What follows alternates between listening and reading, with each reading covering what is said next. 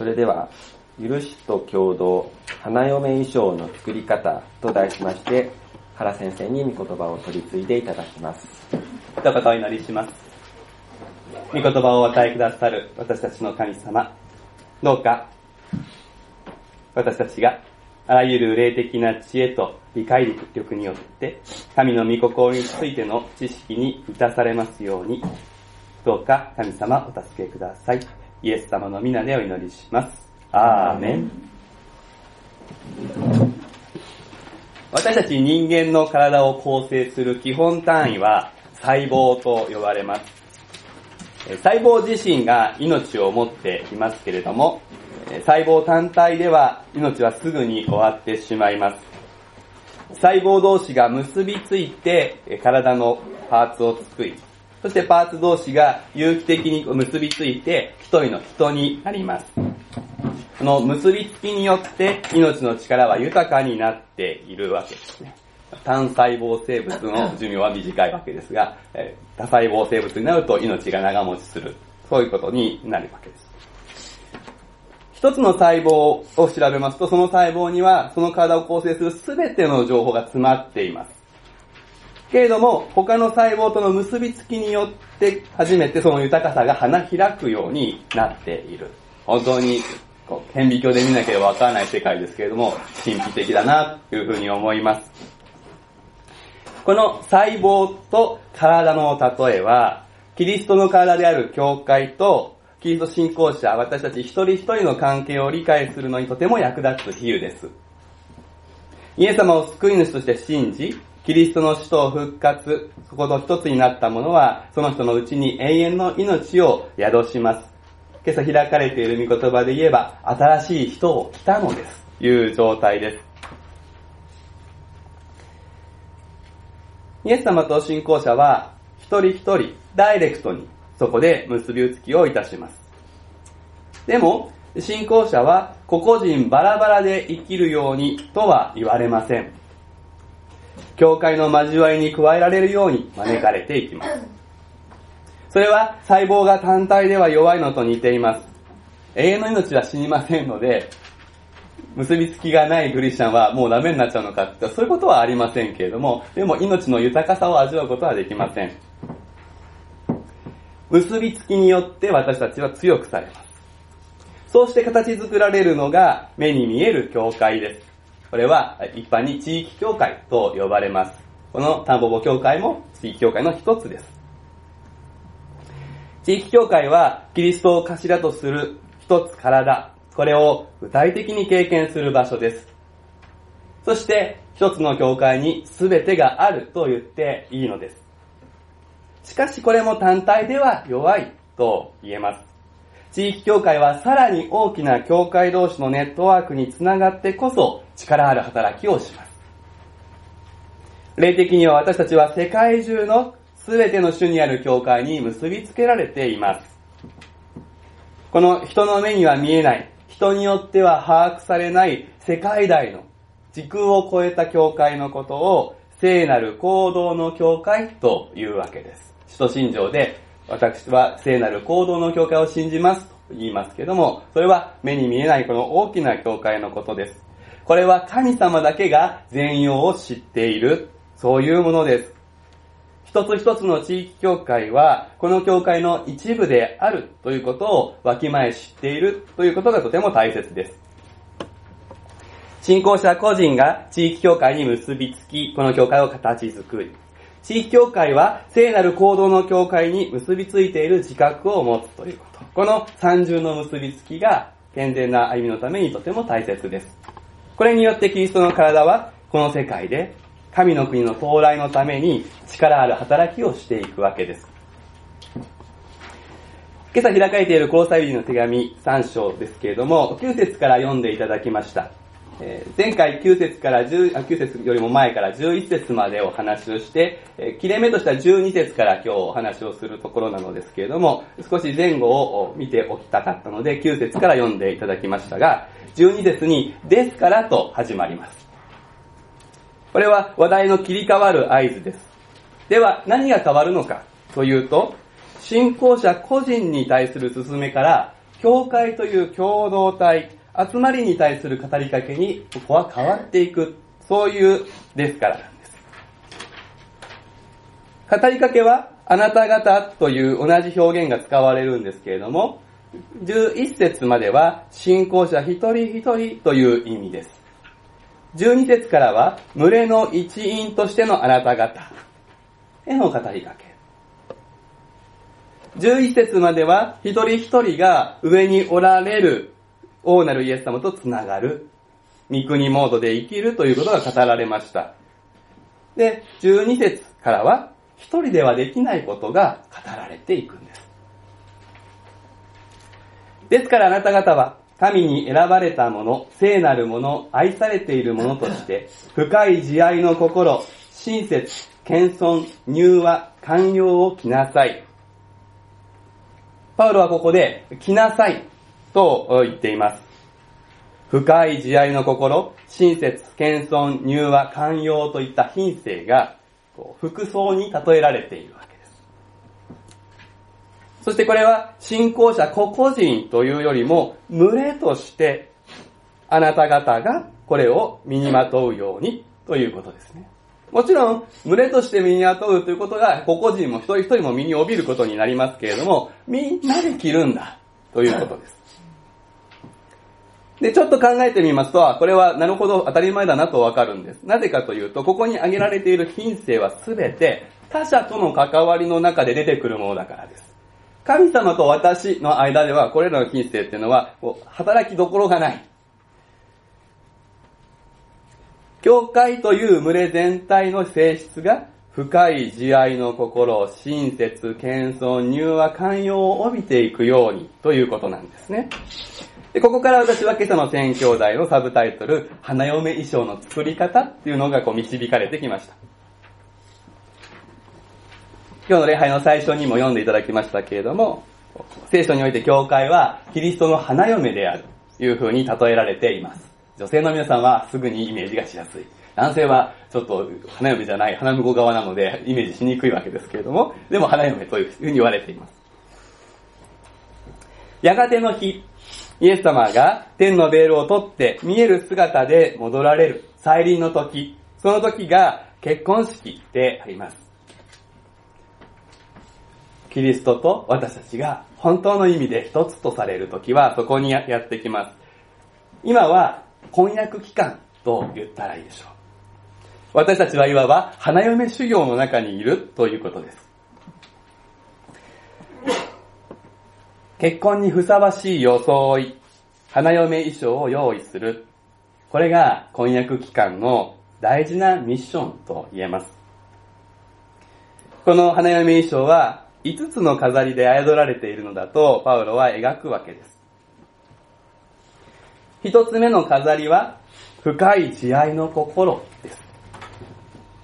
これは憐れみという言葉と共感という言葉の二つからできています。哀れみというのは、こう、お腹が痛くなるくらい激しい感情を指す言葉です。物事が正しくない、あるべきようでない状況に対して、最も適切な反応と言ってもいいでしょう。イエス様は本当にこの地上書が歩まれる時にこの哀れみの心を持っていろいろなことに当たられました。これは言ってみれば聖なる怒りとさえ言うことができる、そういう思いです。思い出してください。8節のところでは、怒りは捨てるようにというふうに進められていました。人間的な怒りはそのまま放置しますと、憤りに変換し、罪と悪を生んでしまうからです。じゃあ、怒りのエネルギーはどうしたらいいんだろうか。前回は、これは神様のところに持っていきなさいというふうにお話をしましたけれども、さらに言うならば、この深い慈愛の心へと転換される。それが望まれていることです。そうなっていくと、花嫁名称として生かされることになる。ここに共感という言葉が折り合わされ、結び合わされているということも忘れてはいけないことです。この哀れみは独りよがりではありません。日本語の哀れみっていうとですね、あの、悲しいっていう字を使った哀れみという字がありますね。でも聖書であの哀れみは使われないですね。あの哀れみは、こう、ある種上から目線で悲しむ感じがありますけれども、聖書の使う哀れみっていうのは共感なんですね。共感が必ずくっついてくる。一人よがりでも上から目線でもない。出来事や状況が正しくないということに向き合いつつ、そこに置かれている人を孤独にしない。その人に寄り添う姿勢で向き合っていく。これが深い慈愛の心です。二つ目の飾りは親切と言われています。これは相手にとって助けとなるまっすぐな関係を持つということが意味の中心です。三つ目は謙遜。これは相手に対してひざまずいて使える姿勢です。いらないプライドを砕いて低くする、減り下るということですね。四つ目は柔和。これは自分の重要性を押し付けないということです。人は自分が大切にされずに、こう邪険にされることを嫌がります。そしてですね、自分の重要性、自分の存在意義を認めさせるために、あれこれ動いてしまうことがあります。柔和というのは、ここから解放された姿勢です。自分が神様から存在意義を認められているので、人から認められるということに左右されないんです。だから人が自分のことを邪険に扱おうが、軽く無視しようが、なんか存在感ないようにこう振り、前振る舞ってこようが、そこでいちいち反応しない。私のことは神様が認めているので、あなたが認めるか認めないか関係なく私は同じように使える。同じように振る舞うことができる。これが柔和です。そして5つ目の飾りは寛容です。この1年ずっと寛容ということはテーマとして取り上げてきましたから、詳しくお話をしませんけれども、思わしくない状況を運んでくる人に対して、渦巻く感情をできるだけ早く手放すということでした。この5つの品性で飾られた目に見えない花嫁衣装は、麗しい美しいものになるだろうな、想像することはたやすいと思います。教会という場所が、本当に深い慈愛の心とそして親切と謙遜と柔和と寛容が溢れた場所だったら、どんなに素敵なところだろうな、というふうに思うわけです。こういう性質を身に帯びるならば、イエス様とやがての日並び立つときに、ああ、釣り合いの取れたお似合いのカップルだ、と言われることでしょうね。そしてパウロは、スパッと来なさいと言うんです。この花嫁衣装をあなた方は着られるんだから着なさい。そう言うんです。でも、え、それどうやったら着れるんだろうっていう問いが浮かんでくると思うんですね。で、御言葉はそれを受けて、こうすると結果として着ていくことになりますよというふうに語られていきます。二つのことを大きく分けて言うことができますけれども、第一は何をするよりも前に、まず自覚っていうところが大事です。自覚をしっかりとするということです。この、来なさいの前に、あなた方は神に選ばれたもの、聖なるもの、愛されているものとしてというふうに言われています。皆さん自身が自分のことをどう思うか、自分のことをどう評価するかっていうのは問題ではありません。そこに根ざしてはいけないのです。11節でギリシア人だ、ユダヤ人だ、割礼があるだないだ、未開だ、スキタイ人だ、なんだかんだっていろいろな人間的な区別のことが言われていますけれども、そこは根ざすところではない。キリストが全てであり、全てのうちにおられる。そこに根ざす。神の眼差しを自分のものにしていく。これがまず大事です。皆さん一人一人は神様に選ばれたんです。神様の選びに狂いはありません。イエス様の花嫁として皆さんは選ばれた。そして皆さん一人一人は聖なるものとして過去の古いあなたから区別されました。もう昔のことを持ち出して自分を縛る必要はありません。皆さん一人一人は愛されている。神様はあなたのために最善をいつもいつも計らってくださいます。神様のお気に入りになろうと何か努力する必要はありません。もうすでに愛されている。この自覚から外れないで言うならば、私たちはこの花嫁衣装を着られるようになります。いや、着たくなる。この服は、この飾りは、神に選ばれたもの、聖なるもの、愛されているものと自覚するその者たちに似合う服だからです。想像してください。今日、タンポポ協会に世界一のファッションコーディネーターが来たとします。そしてあなたのためにこれが似合うんだと最高のコーディネートを用意してくれます。無料でこれを着ていいと言われます。でもあなたはその服が今まで着てきたものと違うのでためらうんです。さあどうするでしょうか自分に似合う服が自分が一番分かっている。そう言ってそのコーディネートを断りますかそれとも世界一と言われる方の目にかなう服を選んで自分はこんな服が似合うのかと自覚を変えるでしょうか私たちがどんな性質を帯びるのが似合うのか、それを一番分かっているのはイエス様です。私たちはイエス様の花嫁として、イエス様の隣に釣り合う存在なんだと、すでに認められています。私にはそんな品性は釣り合いません。身につきようがありません。と思っている限り残念ながら身につきません。イエス様は粘り強く、そんなことはない。あなたにはこれが似合うんだと言ってくださる。私たちは自分のことは自分が一番分かっているなどという思い上がりを捨てなくてはいけない。間違っても、この品性を身に帯びることと自覚の関係を逆転させないようにしていただきたいと、これは言っておきます。この服を着られたらイエス様に愛される。この服を着られたら聖なるものとなる。選ばれるのではありません。これはステータスではないです。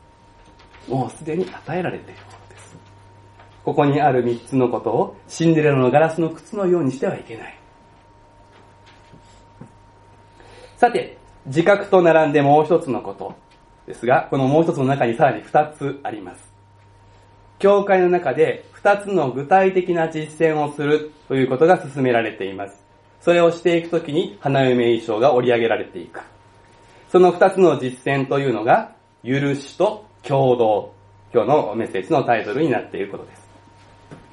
13節から17節まででこのことが語られています。ここにいろんなことが語られていることを、ままとめるなら、許しと共同というふうにまとめさせていただきましたけれども、ここの進めに従っていくときに、私たちは神様によって品性を作り変えられていく。花嫁衣装をまとわせてくださるということです。で二つのうちの一つ目が許しです。許し合う、互いに許し合うということですね。これが教会の中で実践される。その時に花嫁衣装が作られていきます。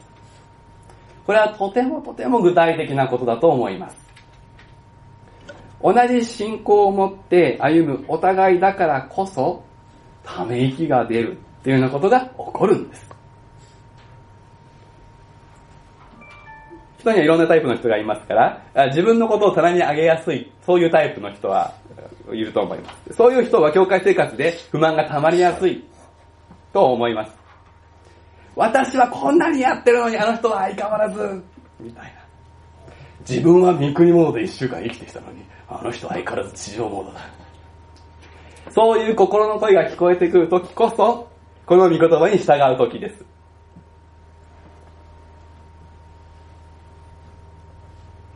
逆もあります。自分のことを罰するタイプっていう人もいるんですね。自分のことは棚にあげないんです。他の人のことは、もう自分のことはどんどんどんどん罰していくタイプの人。この人は自分を許さないんです。あの方はこんなにやっているのに私は足を引っ張っている。そういう感じですね。実はこの時も許しを実践する時なのです。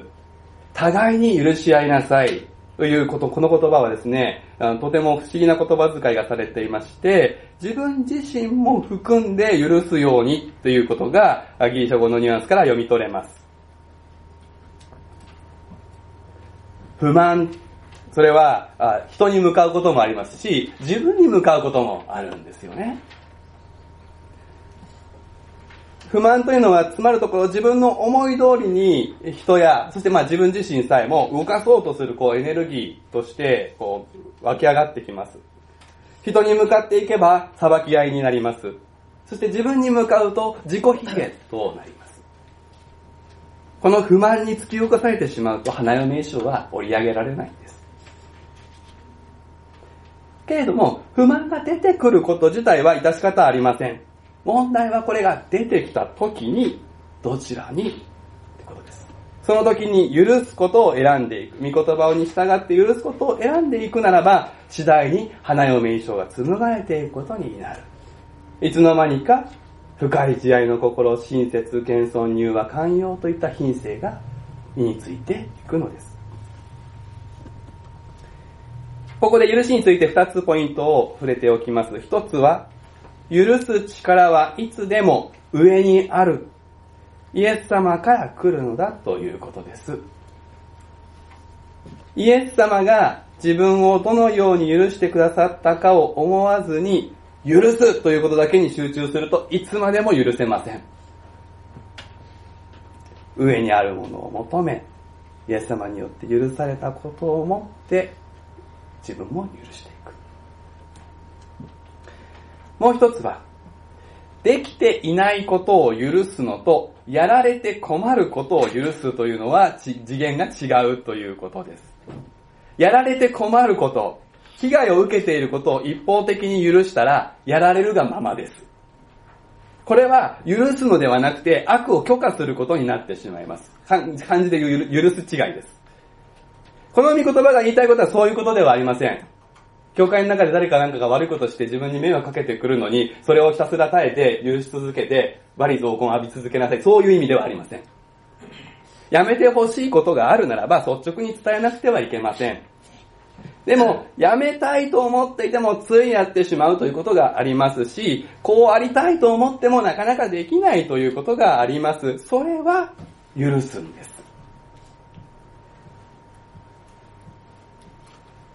この違いはしっかりと私たち分かっている必要があります。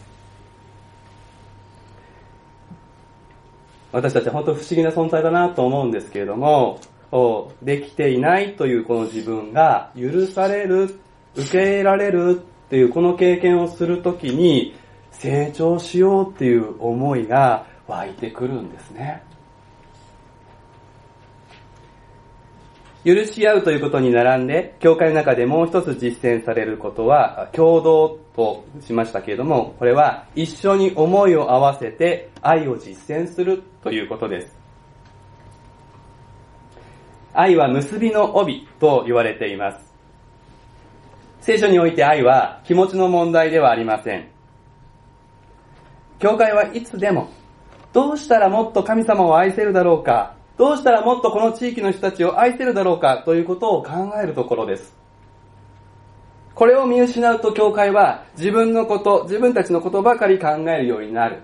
そうすると結局教会はバラバラになります。ベルトが緩んでしまうからです。パウロはこの愛の選択をキリストの平和があなた方の心を支配するようにと言い換えていきます。これは私たち一人一人の心の中が何かで立たないようにするといった意味は含まれていますけれども、もっと積極的なものです。キリストの平和、キリストのシャローム、イエス様がこの世界に与えたいシャロームが、私たちの考える、思考していく、何かを決めていくときの、いつも判断軸になっていくように、そういうことです。教会は教会のために存在しているのではありません。その置かれた地域にキリストのシャロームが流れていくための通路、パイプになるために存在しています。そしてそうなっていくためには、キリストの言葉が私たちの心、思いの中に豊かに住むようになる、住むようにする。これが私たちのできることです。そしてその具体的な方法として教えられているのが、一緒に捧げる礼拝なのです。知恵を尽くして互いに教え忠告し合い、使徒賛美と霊の歌により、感謝を持って心から神に向かって歌いなさい。とあります。これは、教会の共同の礼拝。今私たちがしていることを指しています。私は今ここに立って、皆さんにキリストの言葉を取り次ぎ、教え、忠告しますけれども、決して一方通行ではありません。この後分かち合いがあります。皆さん互いに教え合い、励まし合います。これも礼拝の一部です。賛美、歌を合わせること。これによって私たちはキリストの言葉を宿らせることができます。これらは一緒にすることです。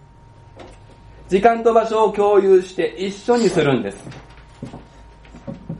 ここから離れたところにいて礼拝の音声を聞く、礼拝の録音を聞くということは、礼拝にはならないんだということもはっきりします。病気なんかの事情で、こう、礼拝に来ることができない場合に、礼拝の音声を聞くようにと、私は励ましお勧めをしています。でもそれは、個人として御言葉から離れない、養われるためのことであって、礼拝の代用には決してなりません。キリストの言葉を自分の中に入れることはできますが、私たちの間に豊かに宿るためには、一緒にいること、一緒に歌うこと、互いに語ることが欠かせない。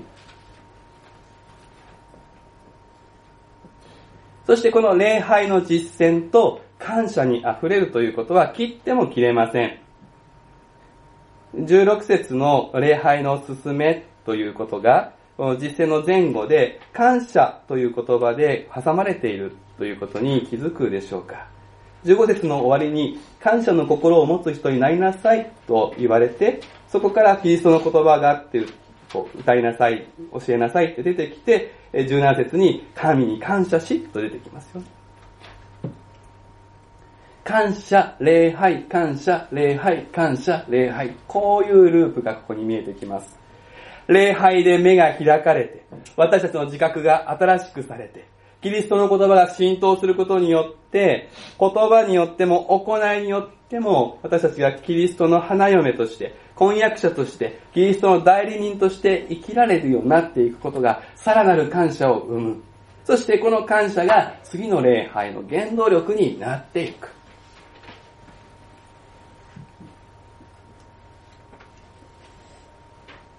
こうして私たちの花嫁衣装は織り上げられていくことになります。週ごとの礼拝、共同の礼拝。一人でするのではなくて、みんなで心を合わせて捧げる礼拝。そして、互いに許し合うということ。この二つを愚直なほどに実践していきましょう。そうすると、知らないうちに私たちの群れの中に群れを覆うようにこの不思議な神様の性質が帯びるようになっていくわけです。最後に私たちは、この今自分たちタンポポ協会の装いが今どうかなと気にしすぎることはやめるようにということを言い添えておきます。私たちは出かける前に身支度をするときにですね、鏡の前に立ってチェックをすると思うんです。同じように、時折、今日みたいな日に自分を含むこの教会のあり方を、御言葉の鏡に照らしてチェックするってことは有益です。ちょっと親切が足りないかな、いろいろ考える方があるかもしれない。でも、鏡の前に立ち続けて出かけないならば、何のために服を着たのかがわからなくなるでしょう。同じように、自分たちのあり方をチェックすることは重要ですけれども、それよりも重要なことは、イエス様と共に出ていくことです。まだここが整ってないから出かけられないわ、と言って、ずっと留まっていてはいけないのです。イエス様は、やがての日に完成する私たちの花嫁衣装を喜ばれますけれども、今のありのままの私たちも愛して、共に出ていこうと招いてくださるからです。お祈りをいたしましょう。愛する神様、私たちを選び、性別し、愛してくださってありがとうございます。自覚を新たにして、私たちに似合うと言ってくださる品性を身につけたいと、願います。そのために教えられている御言葉の勧めに、誠実に、愚直に従うことができるようにしてください。それらを自分の力にいるのではなく、上にあるイエス様の力をいただいて、行うことができるように、私たちを助けてください。イエス様の皆でお祈りします。アーメン